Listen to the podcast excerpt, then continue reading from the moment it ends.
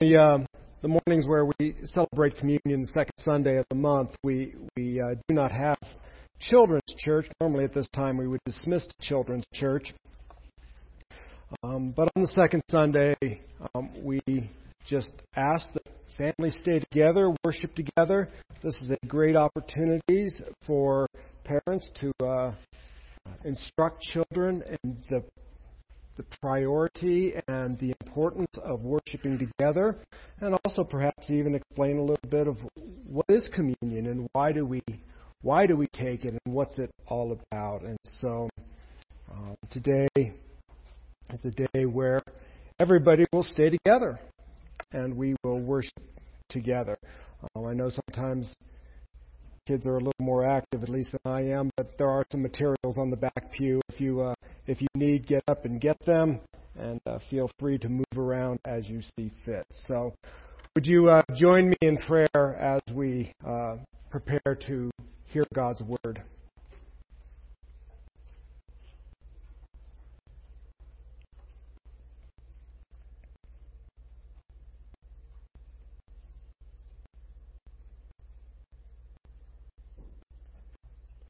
Lord, let your Spirit teach us all things and bring to our remembrance all that you have said to us.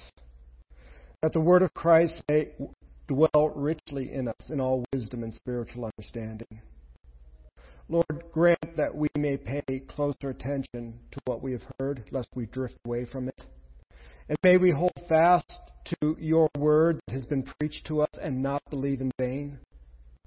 Lord, make us ready and competent in the scriptures that we may be competent, equipped for every good work, and being well trained for the kingdom of heaven, may we, like a good master of the house, bring forth out of our treasure what is new and what is old. And this we ask for Christ's sake. Amen. You want to turn in your Bibles to Luke chapter 1 as we continue in our study in the Gospel of Luke. We are making our way through. Um, chapter 1 is a really long chapter. But we're getting there. So, when we, when we look around our culture, when we look around society today, well, I mean, just when we look around our world, not just our culture, when we look around the world, it's really difficult to conclude anything other than the fact that something's broken. If you don't believe me, turn on the news. All right? Something's broken. I was getting my hair cut one day. You can tell it's probably a long time ago. But I was getting my hair cut one day, and I mentioned to the person who was doing the deed, um, wow, things seem to be really broken. And she said, no, I don't think so. And I just kind of, I didn't know how to respond to that, you know, because it just kind of caught me off guard. It's like, no, things are really broken. And I think when we consider then things are broken, we have to ask ourselves why or what is the problem, what is actually broken, because if you don't know why it's broken, it's going to be really hard to fix. It's hard to apply a remedy if you don't know the cause of being broken. And so, you know, I, I read news and listen to various things that are going on, and there are all sorts of reasons, there are all sorts of suggestions as to what is broken. And I've heard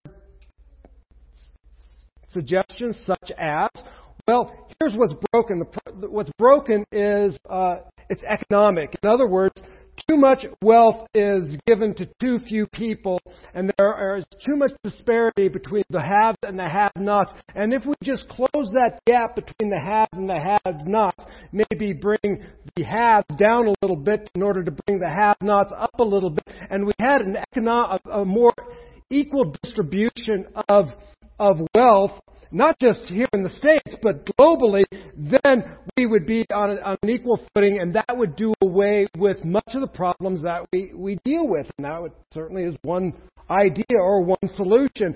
I also just read this week that of uh, uh, an increase in Western Europe in molestation and rape, and the problem was, according to this article, global warming.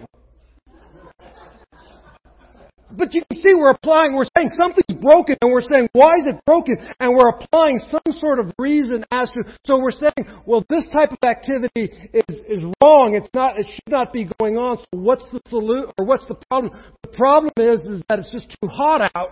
And so, therefore, you're going to come up with a different type of solution, aren't you? If, you, if the problem is economic, your solution is going to be you're, you're going to have a certain set of solutions. Likewise, if your problem is it's too hot, obviously those economic people, they've got, they've got it all wrong. What we need to do is we need to cool the temperatures and then we'll be okay. So you can see how you assess the problem is going to affect what your remedy is going to, to entail. And so this is important because when we come to the person of Christ, all of us are saying things are broken. And so when we come to the person of Christ, people will say, well, here's, the issue. Well, Christ then, if my worldview or if my view is that our problem is economic, then I'm going to see Christ perhaps as the um, great venture capitalist, I guess, or perhaps the great um, redistributor of of assets. He's the one who came to make everything the, the haves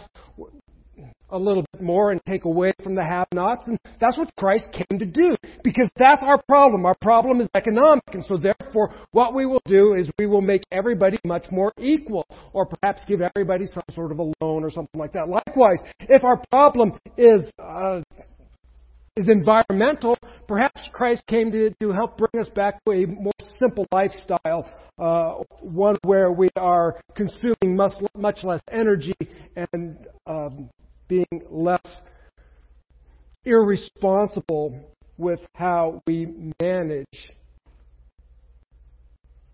the environment. Basically, everybody conscripts Christ to, for their own particular point of view. So, why, why, what is Christ's purpose? Why did he come? What is the purpose for the incarnation? If you don't think anything's wrong, then I suppose Christ came and he's a good example. And there are a lot of people who say, well, our problems are simply that, you know, we have bad examples. Well, Christ that's the good example, that's why he came, to give us a good example. What's the problem? The problem is we don't have a good example. What's the, the solution? The solution is Jesus Christ, who provides a good, a good um, example for us to follow, and maybe then we can all just get along. So, what we want to do then is consider then why the incarnation.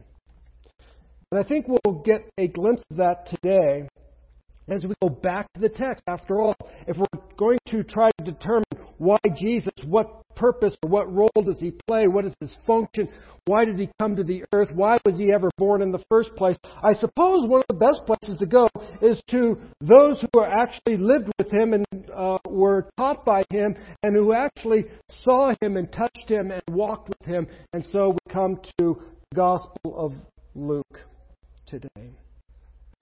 And we want to look at perhaps what is the purpose of the incarnation. Well, before we get going, let me just give you some, some review and tell you where, describe where we have been. And where we have been is we've looked for, first of all at Luke's purpose, why he wrote this gospel, and he wrote it to a guy by the name of Theophilus. And basically, it's so that you might believe that you might believe well, all that has been uh, written about the person of Jesus Christ. And then we've moved along and we've seen these two miraculous births, um, or two miraculous, or these birth announcements regarding two miraculous births. The first one was to uh, uh, to Elizabeth.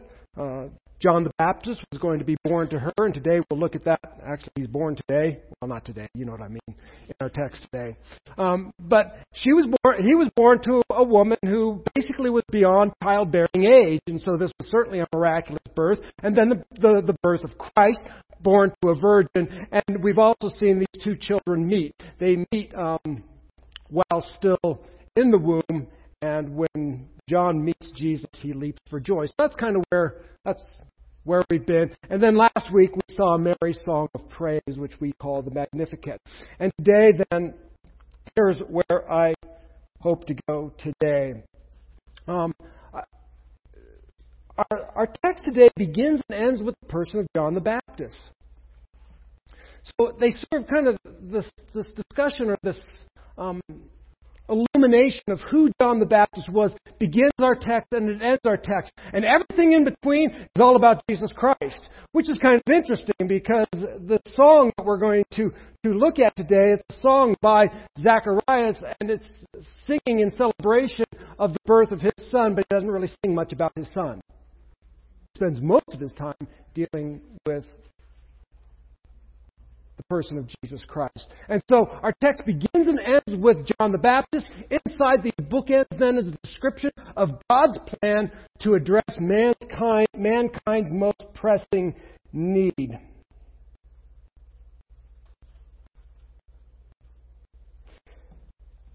And so why do we need this passage of text?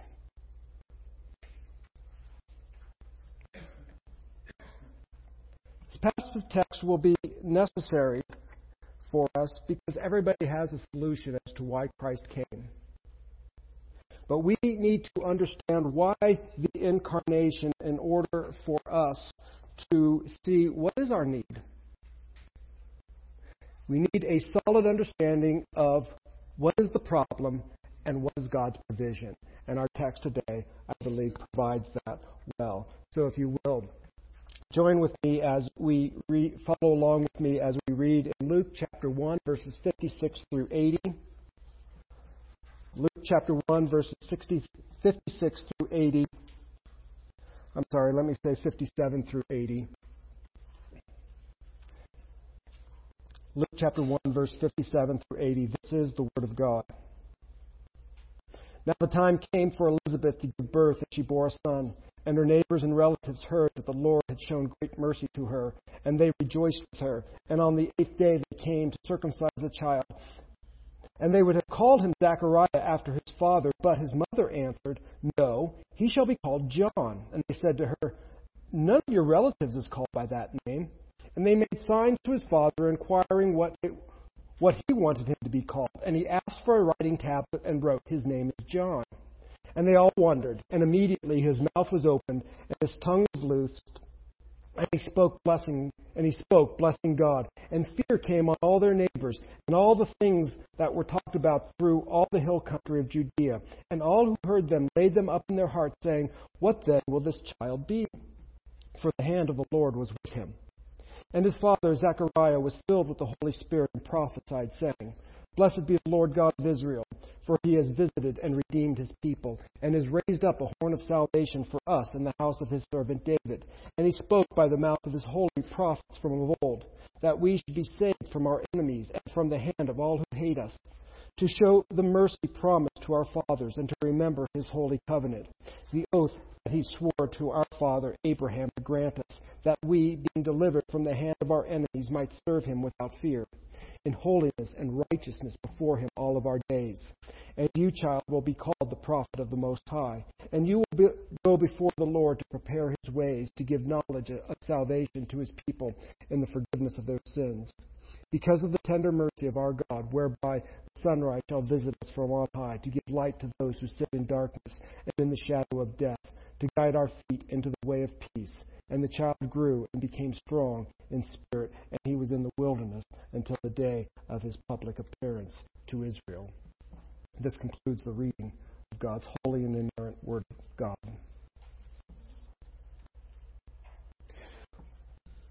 Well, we begin now with this idea of the naming of John the Baptist. And one of the questions that I often ask myself in a passage of text is, and you should ask yourself when you read the Bible or study the Scripture, ask yourself ask questions.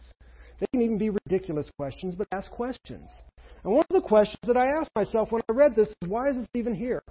And I ask that, that's a question that's common to me. I, I ask that a lot. Why is this text here? Why do we have this? Why was this important to write? But this one especially jumped out to me because why is it important for Luke to tell us or to inform his benefactor, patron, Theophilus? Why was it important for Luke to tell Theophilus and us about the naming of John the Baptist? That just kind of stood out to me. And so I came up with a variety of different solutions, and believe me, you don't want to hear them all.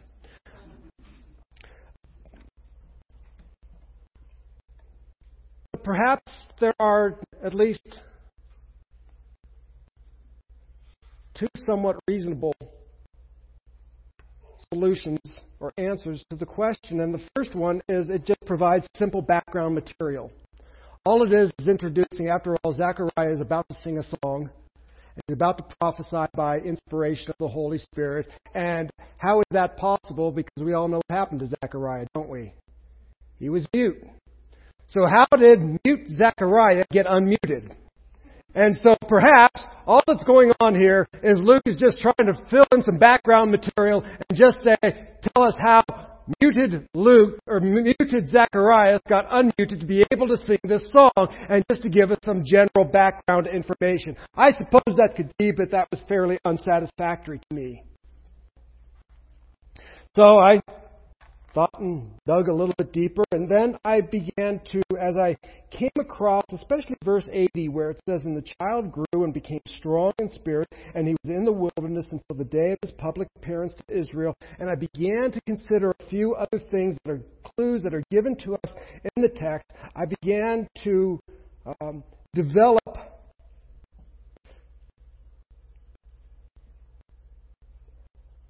an answer to my question why do, why do we even have this? It's interesting to me because God named John. Zechariah didn't name John. Elizabeth didn't name John. It was fairly common in those days for the woman to name the child. We see this all the way back in, in Genesis, and uh, the, father, the, the, mother, the wives of Jacob were giving their kids names, and so it wasn't uncommon for a uh, child to be named by the mother, nor was it uncommon, and especially very common, to have a child named after the father or the grandfather. And yet, Zechariah did not give this, this kid his name, nor did Elizabeth give this child his name. The name came from God, and this to me, I believe, is significant.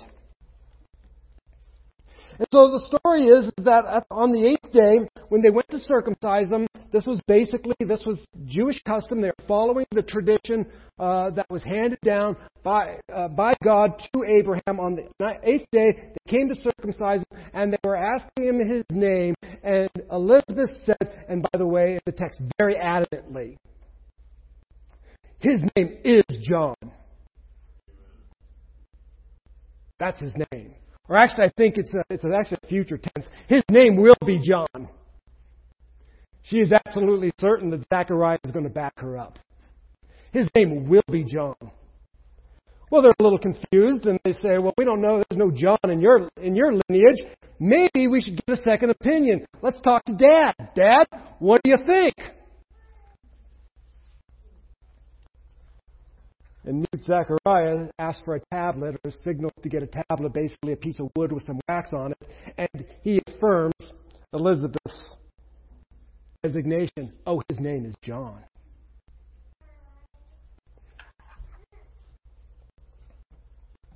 So his name comes from God, and it is, I think, significant to note then that in Scripture, names generally have meaning, but more than that, the ability to name something is saying that I have authority over that individual or over that being. For instance, so to name something is to exercise authority. It is to make a claim on that individual, on that person, or perhaps on that creature. For instance, Adam named the animals. You have authority over the animals of the earth. Now go name them.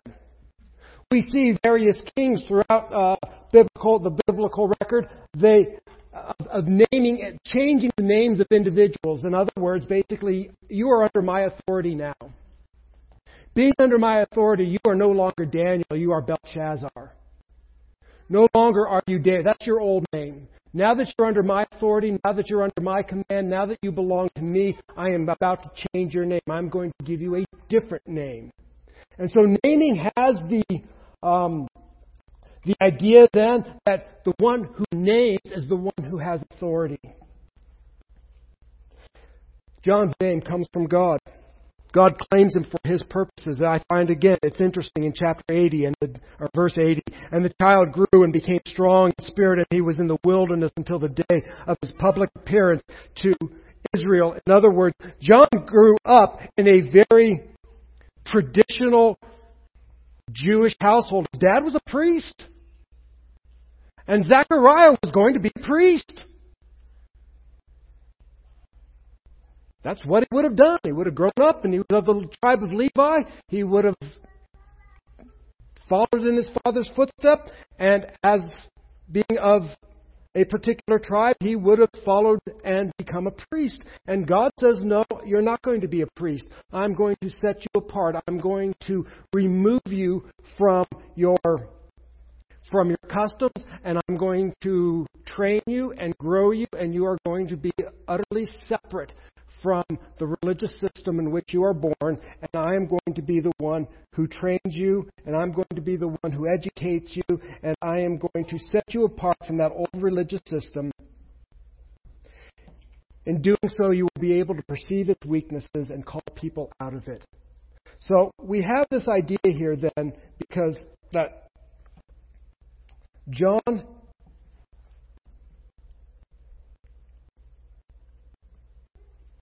has been set apart for God's purposes. And I think here we get at the root or the core as of to why we have this particular passage of text. There are probably a number of other answers to my question, why do we have this? But I would suggest that certainly we can include this idea that God has set him apart for his purposes. And certainly after his birth and after Zechariah receives his voice back, and he begins to speak praises to God, people begin to wonder and they say, What kind of child will this be?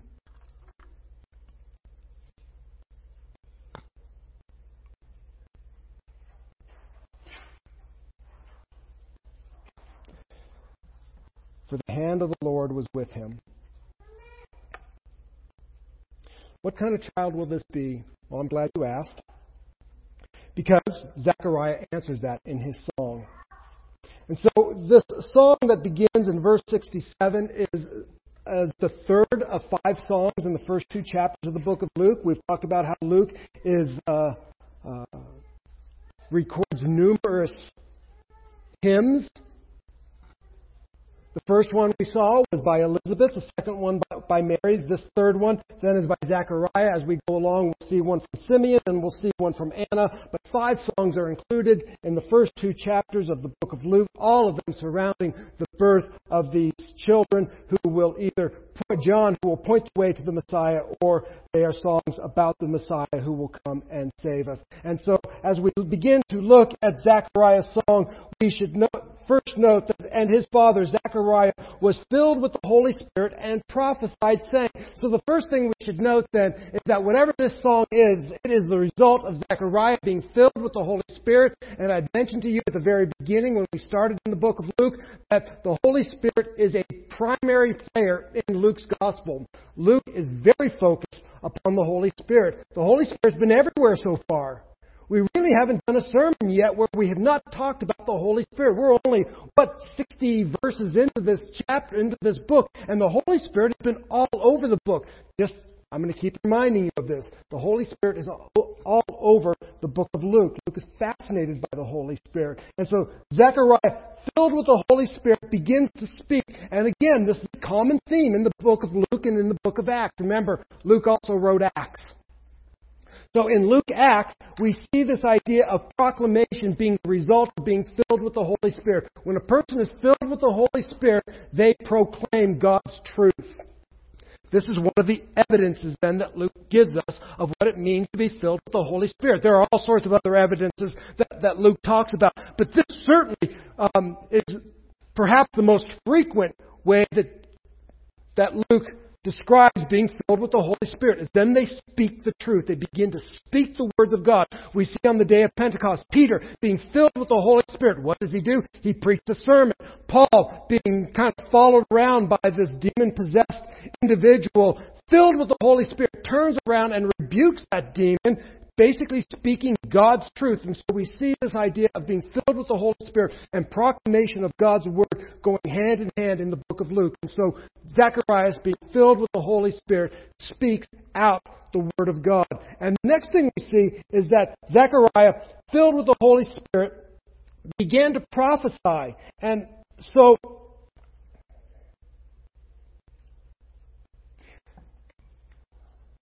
There's a lot of questions as to what is prophecy in the New Testament, and I certainly am not going to spend huge amounts of time here dealing with that question, but this is a good place to pause for a moment and at least begin to get a handle on what is prophecy in the New Testament, or well, even biblical prophecy. What is it? Because so oftentimes we consider, well, it's uh, talking about what's going to happen in the future. And certainly there is an element of future telling in uh, prophetic utterances throughout the Bible, saying this is what's going to happen in the future. And certainly in Zechariah's prophecy that we're going to read here today, there is some element of future prediction, if you will. But as I as I looked at this,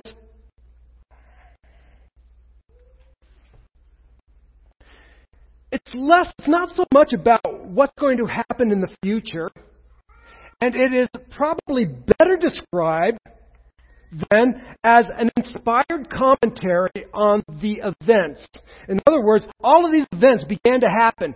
John got born. How did John get born? John got born to a woman who was who was beyond the, the ability to to conceive uh, by a, basically an older couple who are beyond childbearing years, and John was born to this type of a family. He, uh, when uh, when Zechariah doubted, he was he was uh, muted by an angel. Uh, then he's given birth. He's given a, a name outside of the family, and so Zechariah looks at this and says, "You know, this isn't normal." What's going on here? And so here we begin to see the prophecy in, a, in this context is the inspired interpretation of events.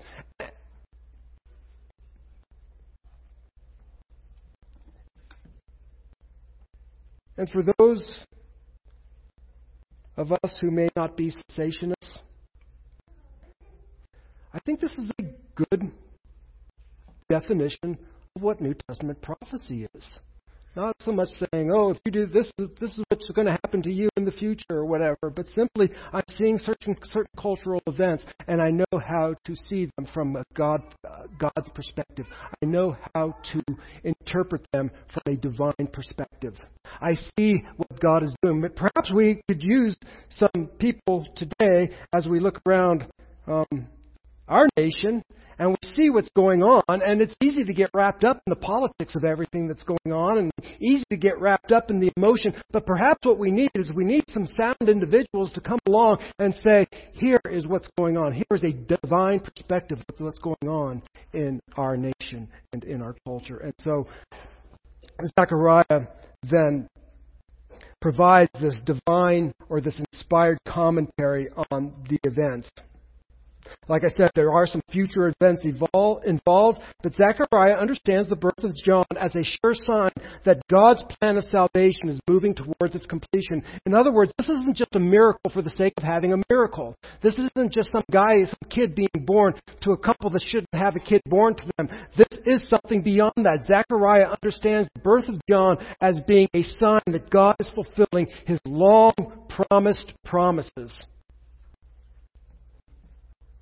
that the promises of God are moving towards their, their, their fulfillment. And he begins his song, he begins this psalm with a praise. Blessed be the Lord God of Israel. That's a great place to start praise. We start praise with Blessed be the God, blessed be the name of the Lord.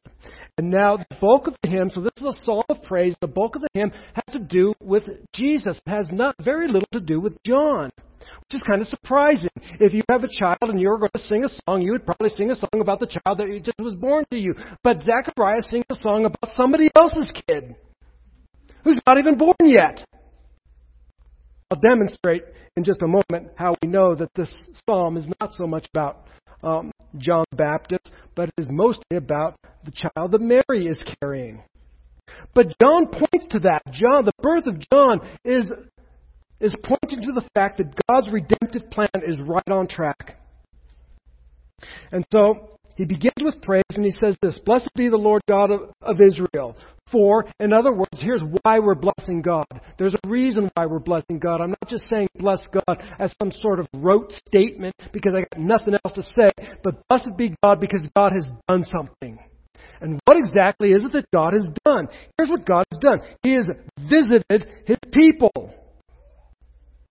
We should note then that God visiting His people is occurring through His Son. God visits His people. In what way does God visit His people? He's going to visit His people through His Son, Jesus Christ. And we should uh, take note of this idea of visitation, for it has a rich Old Testament history. In fact, we should not be surprised that all of Zechariah's song is filled with Old Testament imagery, because he is an Old Testament priest.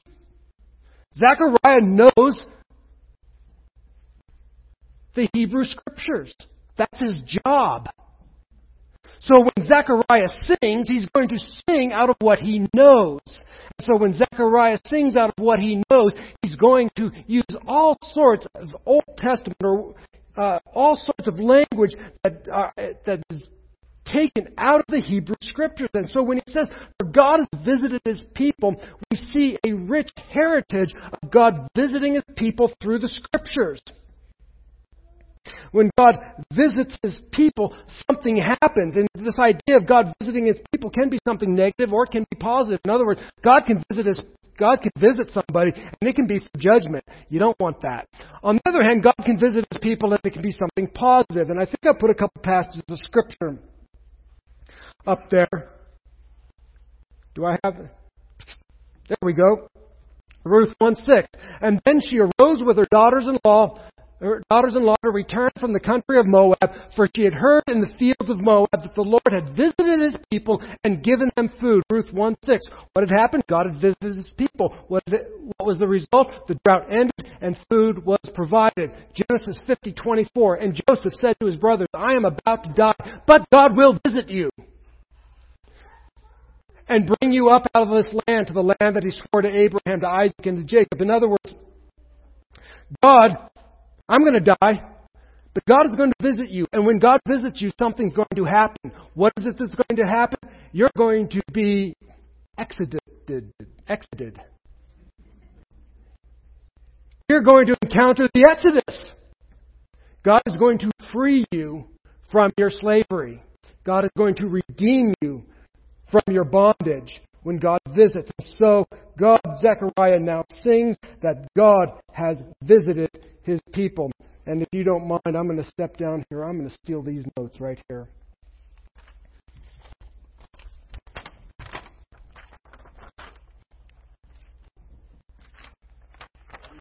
What you guys have is better than what I have, so.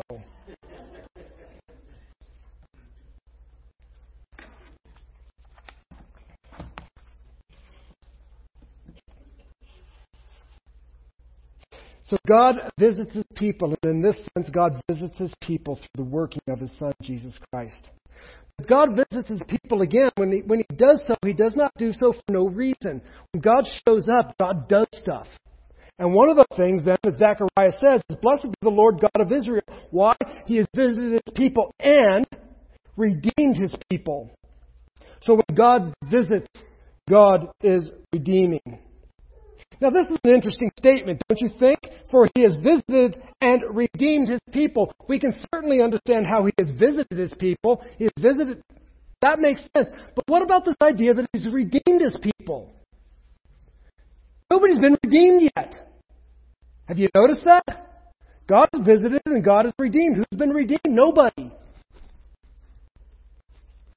The birth of John the Baptist did not bring redemption for anybody. And yet, Zechariah sings that God has redeemed his people. If you were here last week, what do you think is going on here? Do you remember? Can you remember all the way back to last week? Yeah, there you go. The prophetic perfect. All right. So this is actually written in uh, a verb tense where we would say this is an event that has happened. It's in Greek, it's an aorist. This is a, it's just an event that has happened. And yet, Redemption has not happened.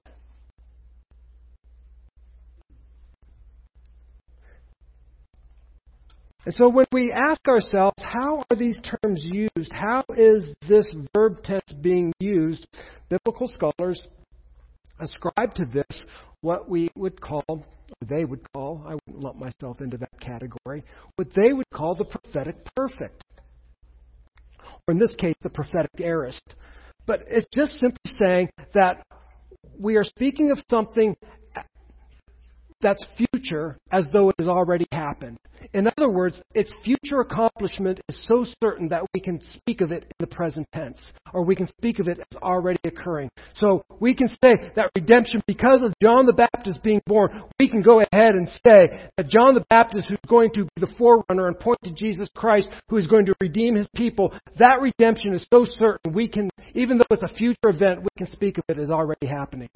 And, and I gave you a couple of examples last week. We see it's actually it's all through the scriptures. All right, this is not some weird isolated um, verb usage that we're just manipulating to make it say what we want it to say and to get us out of difficulties in the text. It's all over the scriptures. I think uh, the two that I brought up last week was one where God is speaking to Abraham and say, "See, I've given this land to your descendants." Well, when he said that, he had, had no kids. But God is saying, see, I have given this land to your descendants. At that time, Abraham didn't even have one child, let alone a bunch, any, let alone any descendants, and God is saying it's already a done deal. This land already belongs to your descendants. And then we, we consider the passage, probably the, the, the one that's most commonly used, and that is in, in Romans chapter 8, uh, 29 and 30. For those whom God foreknew, He also predestined. And those He predestined, He called. And those whom He called, He justified. And those whom He justified, He also glorified. And we discussed the idea that glorified there is, is an event that has already occurred. And yet nobody's been glorified. Well, one person's been glorified. Nobody else has been glorified. Jesus has been glorified, but you haven't. But he's, he's talking about people who, uh, the justified, are glorified. What a great passage of text. It is so certain that if you've been justified, your glorification, even though it's future, is so certain you can just talk about it as though it's a reality. That God's saving purposes are so complete and so secure that we can talk about something that hasn't even happened yet as though it is a present reality. Let's just go ahead and call it a done deal. That is a great promise of God. God's plan and God's salvation is so secure that we can just go ahead and talk about glorification as though it's an already done event. And that's what's going on here. Zacharias sees the birth of the son, John, as being God working about out his plan of redemption. And so redemption is so certain. The birth of John informs us then that redemption, God's plan of redemption is so certain, I can go ahead and just talk about it as though it's already happened.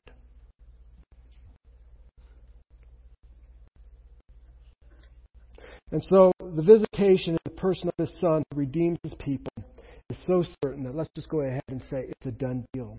When we talk about redemption, we should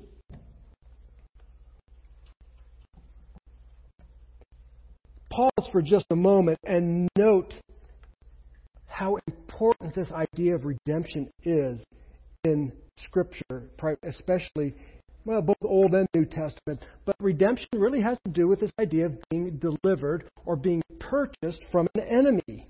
It's a key biblical truth. We cannot get through the Bible without pausing and trying to get an understanding of what redemption is. And here we, we see a great passage of text in Galatians chapter 4. But when the fullness of time came, God sent forth his Son, born of a woman, born under the law, so that he might do what? Redeem those who were under the law, that we might receive the adoption of sons. And so one of the reasons Christ came, we're getting, getting around to answering our initial question of the, this idea of incarnation. And one of the reasons Christ came was to redeem those, to purchase back those who were under the law. And now we also have another passage of text. This one is in uh, Revelation chapter 5, verse 9. And they sang a new song, saying, Worthy are you to take the book and break its seals, for you were slain and purchased for God with your blood men from every tribe, tongue, and people from every nation. And so, why has God visited his people? He has visited his people to redeem them, to bring them out of the land of bondage and into the kingdom of his beloved Son. He has purchased them out from underneath the law that they might be adopted as sons and daughters of the Most High God. And so God visits his people. And when God visits his people, stuff happens. Namely, redemption occurs, and it is a certainty. With the birth of John comes the certainty that the people of God will be redeemed. People might look at this particular passage of text and say, well, I don't think he's really talking about spiritual redemption. It seems like he's talking more about political redemption, deliverance from enemies. And certainly there are overtones here political overtones are not absent. I'm not going to spend a lot of time here with whether or not it's political or um, spiritual. I would say that Luke is is recording this song, and the idea here is that we are redeemed spiritually from our spiritual bondage. But also, Luke does have a political idea in this. In other words, Christ is not only going to free us from our sins, but one day Christ is going to redeem us from this corrupt system. And when Christ comes again, folks, the corrupt, oppressive governmental systems that destroy humankind, that impoverish and crush and are unjust, will be done away with, and the kingdom of God will reign and Christ will rule. By the way, that's a prophetic perfect. It's a future event. It has not happened yet, but it is so certain you can take it to the bank. Christ will come again, and Christ will establish a kingdom where he rules, and justice will be done away with. And so it's kind of interesting that Luke kind of ties, not kind of, Luke ties the first coming and the second coming, coming together. He has redeemed us. That is, He has delivered us from our sins, and He has redeemed us from a corrupt and vile, um, the corrupt and vile oppression that men inflict upon one another. And so we see this song by Zechariah that he's filled with the Holy Spirit. He prophesies. He says, Blessed be the Lord God of Israel, for he has visited us and redeemed us. And then he continues to talk about the salvation that comes. And he's raised up a horn of salvation for us in the house of his servant David. This simply speaks or pictures the work of Messiah as one of power and of strength. He's raised up a horn of salvation for us in the house of his servant David. This is how we know he's speaking about Jesus and he's not speaking about John the Baptist. Because John was not born from the house of David. Jesus was of the house of David. John was of the house of Levi. So we know that he's speaking not about his son, but he's speaking about somebody else. Specifically, he's speaking about the child that Mary will bear. And so he goes on, he's raised up a horn of salvation for us in the house of David as he spoke by the mouth of his holy prophet from of old, that we would be saved. There's a, this idea of salvation is, is, is all over this song that we would be saved from our enemies, from the hand of all who hate us, to show us mercy, show us the mercy promised to our fathers, and to remember his holy covenant, the oath that he swore to our father Abraham, to grant us that we, being delivered from the hand of our enemies, might serve him without fear in holiness and righteousness before him all of our days. And I should stop here because I think we're getting to the very heart of what's going on, the very heart of this song. And so we see that Zechariah, filled with the Holy Spirit, prophesies, Blessed be the Lord God of Israel. What has He done? He's visited us. What has the visitation uh, brought about? It's brought about redemption. But why are we redeemed? Is it just because God kind of likes us? I just wanted to redeem you for no what for no particular purpose whatever. Why were you redeemed? Why were you saved? Yeah, exactly, to worship Him. And here it is. To serve Him with, we might serve Him without fear. God's deliverance has a goal. It is not just haphazard. I'm just going to deliver some folks and then they can just do whatever they want. No, I'm going to deliver you, and my deliverance has a purpose. It has a goal, and the goal is that you might serve Him without fear. This, again, has very strong Old Testament allusions. This idea of, of serving God carries in the Old Testament, has the idea of worshiping God. We see this um, then throughout uh, Scripture, primarily in Exodus 3.12. I don't know if I put that up on the screen. Do I have Exodus 3:12? If not, that's where I'm going. Exodus 3:12 says this. This is Moses, by the way, talking about getting the folks, or God speaking to Moses about getting the folks out of out of Egypt. He says, He said, I will be with you, and this shall be the sign for you that I have sent you. When you have brought the people out of Egypt, you shall serve God on this holy mountain. So after I've got you out of Egypt, here's going to be the sign. You're going to come back to this mountain and you are going to worship me. And we see then this same idea, this priority of worship, um, as one of the primary uh, purposes of the book of the Exodus. In Exodus chapter 4, Verse 23, we see the same theme. I say to you, let my son go that he may serve me. If you refuse to let him go, behold, I will kill your firstborn son. Let my people go that they may serve me. And so this idea of serving God and worshiping God are tied, are linked together. We see in in the book of Zechariah where Joshua the high priest is serving before in the temple. He's serving before the Lord. Basically, he's functioning as a priest. He's worshiping the Lord. You have been saved, you have been redeemed that you might serve God without fear. Now, here's the thing.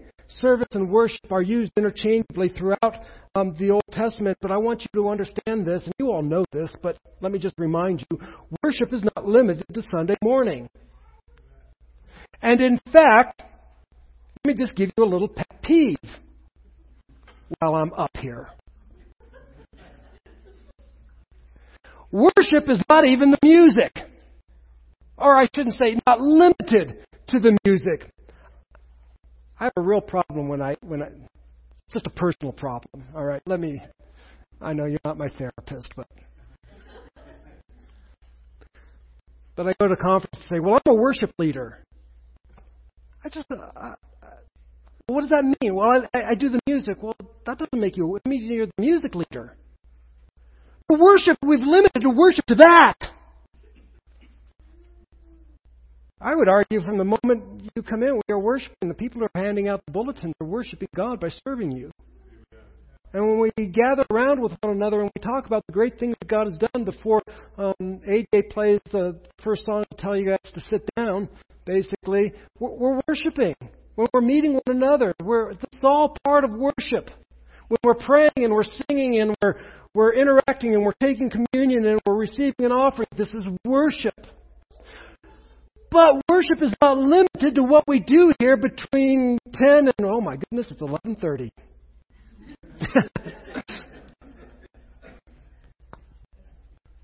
well, I was going to say what we do in this hour and a half or hour but worship is not limited to what we do on Sunday morning, and it's certainly not limited to the musical portion of Sunday morning. I think we've done a disservice in our language by calling worship what we do here. And it is worship.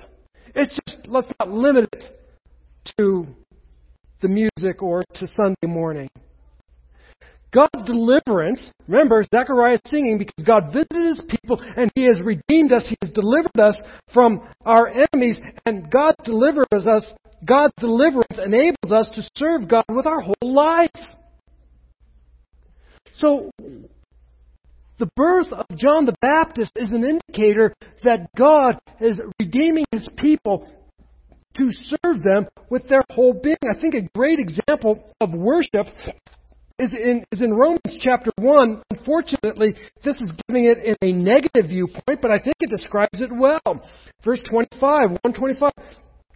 That, oh, I'll just go to verse 24. Therefore, God gave them up in the lust of their hearts to impurity, to the dishonoring of their bodies among themselves, because they exchanged the truth of God for a lie and worshipped and served the creature rather than the Creator, who is blessed forever. How are they worshiping the creature and not the Creator?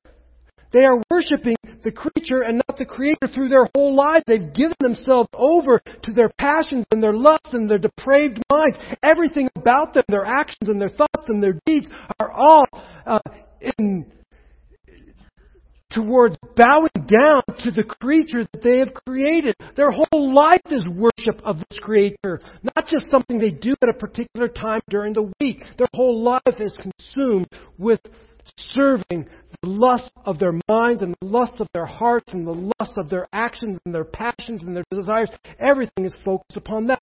That's the idea then of, of serving or worship, but that's a negative sense. But God's called us to worship Him in a similar way. That is, all of our passions, all of our desires, all of our focus are, are directed towards Him.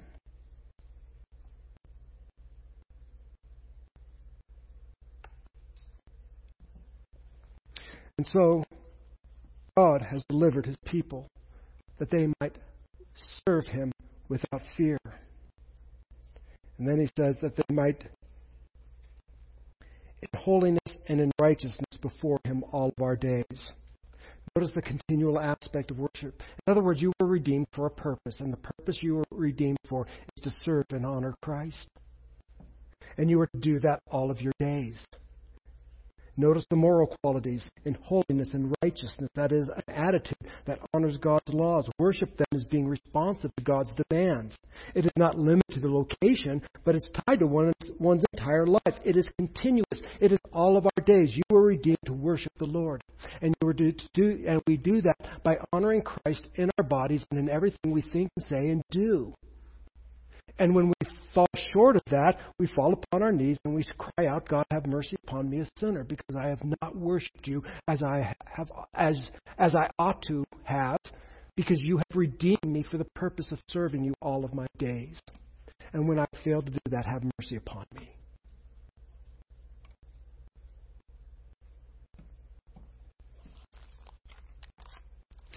And we do so in holiness and blame, blameless do that in righteousness and holiness. I love this passage in Jude. Jude 24. Now to him, oh, this is a great doxology.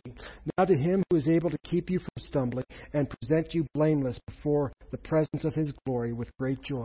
God is able to present you holy and blameless before him without fear. Well, what we've talked about now is really about the purpose of Christ's coming. Why the incarnation? We asked that in the beginning. What's the problem? The problem, man's problem, is, is not an economic problem, nor is it a, an environmental problem. Man's problem is that he is estranged from God, and he lives in the in lust of his passion, and he lives in a way that does not honor or glorify God. So, what is the answer? The answer is we need a Savior. And that Savior is in the person of Jesus Christ.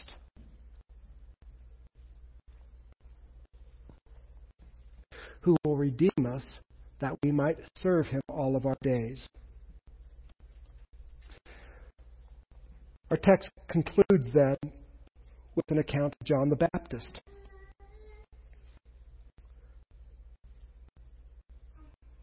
What was John's role in all of this? John's role in all of this was to be a messenger. John's role was the pre the pre-runner. He was the, the forerunner of all of this. Basically, we see John's purpose in verse 76. And you, child, will be called the prophet of the Most High, for you will go before the Lord to prepare his way, to give knowledge of salvation to his people and the forgiveness of sins. John, you're going to go out in front of the Messiah, the Redeemer, and you are going to proclaim salvation to everybody who, who, who comes along. You will be a messenger. You will prepare the way. This has, again, reference back in Isaiah where the forerunner is going to prepare the way and he's going to make the way smooth. Basically, when a dignitary would come into a town, a whole bunch of basically public works people would go out and they would clear the road. They'd make, they'd fill in potholes and they would make things nice and smooth and level so that the dignitary could come in without any hindrance. That's what John did. John went and prepared the road. He went and filled in the potholes. He went in and brought down the hills and he brought up the valley so it was a nice, smooth um, road for the king to come in. That's what John did. He prepared the way so that when Christ comes, he could come in smoothly and make his presentation. So that's what John was going to do. He was going to proclaim forgiveness. The forgiveness that he, claimed, he, he would proclaim would be one of repentance, that is, turning from sin and turning to God. And he would be the forerunner of the one who then would give light to those who sit in darkness.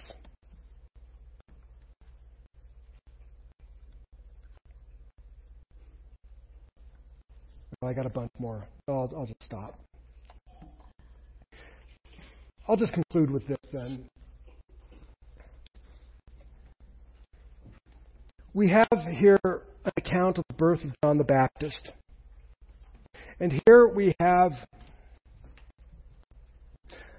an account of Zechariah's prophecy, or Zechariah's song, the Benedictus, which is basically talking about both Christ and his son John. So, what do we get from this? First of all, we see that John is born as one who is set apart for God's purposes. John is born. John is going to be set apart and he's going to be used to bring about God's long awaited purposes. John, then, the very birth of John, is evidence that God has visited his people. And John is going to point the way to the salvation that God has promised. That salvation is found in Mary's child, Jesus Christ, who we will talk about, whose birth we will talk about next week. So, our question why the incarnation? Well, there are many passages in, in, Scripture that Jesus says, For this reason I came. But one of the reasons we can see that Jesus came was this it is to redeem you and I, that is, to purchase us out of slavery, slavery of sin, to buy us back, to redeem us, to make us his own, to adopt us into his family for the purpose of serving him continually and without fear. And that is the solution to the problem. The problem is that we're broken. And we're broken because we are estranged from God because of our sin. Jesus came to fix that. I suppose one day at the end, all the political stuff will get taken care of. But for now, we begin with the spiritual aspect of it. And God will redeem you and forgive you of your sin and call you his child and make you and bring you back into his household and redeem you that you might serve him without fear. Let's stand and pray.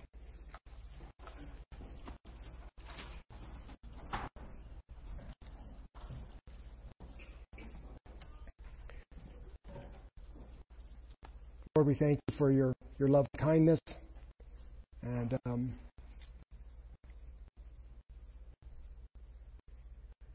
have mercy upon us, Lord. We recognize, Father, that we have gone astray, that we have not honored you as we ought to have, that perhaps we have worshiped the creature rather than the Creator. We have looked around and seen stuff that we like and bow down to it. We bow down to our own lusts and ambitions and passions and desires and thoughts. And we've not given the honor due your name. So I pray, Father God, this day that you would have mercy upon us. And I pray, Father God, that we would recognize that we have been redeemed. We've been brought out of the house of bondage and into the into your house into the kingdom of your beloved Son. And so we thank you and we praise you and we ask that you would guide us this day. In Christ's name, amen.